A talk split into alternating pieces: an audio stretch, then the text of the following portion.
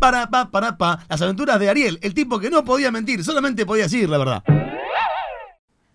Escúchame, Ariel, vos sos pelotudo. Mira cómo lo pusiste a Santino. ¿Qué mierda tenés en la cabeza? un vasto complejo neuronal en sinapsis constante que a través de transmisores neuronales como la bomba de sodio-potasio permite que los impulsos nerviosos se desplieguen en un maravilloso... ¡Idiota! Yo no sé qué te pasa. ¿Qué te pasa? Ahora siento una mezcla de dolor, miedo e incertidumbre.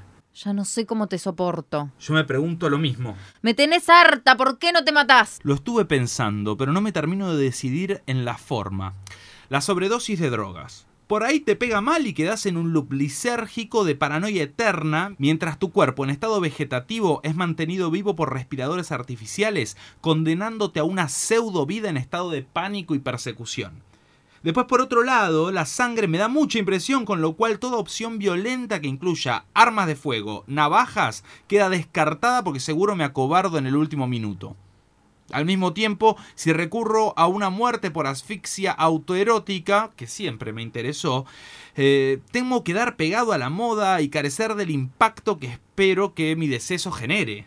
¿Qué impacto, Ariel? Sos un pelotudo. Los pelotudos no tienen impacto. Una vez más, estás en lo cierto. Me da alegría que coincidamos en esto, Claudia. Un enfermo, eso es lo que sos. Sos nocivo, tóxico, sos lo peor que me pasó en la vida. Volá de acá. Volar. Claro, gracias Claudia, es la mejor propuesta que me has hecho en años. Voy a volar, desde la terraza voy a volar, apuntando al manchón de Toby que todavía colorea el asfalto de Díaz Vélez. Tal vez si doy contra su huella final nuestra oscura eternidad de vacío quede unida hasta el fin de los tiempos. ¡Allá voy, Toby!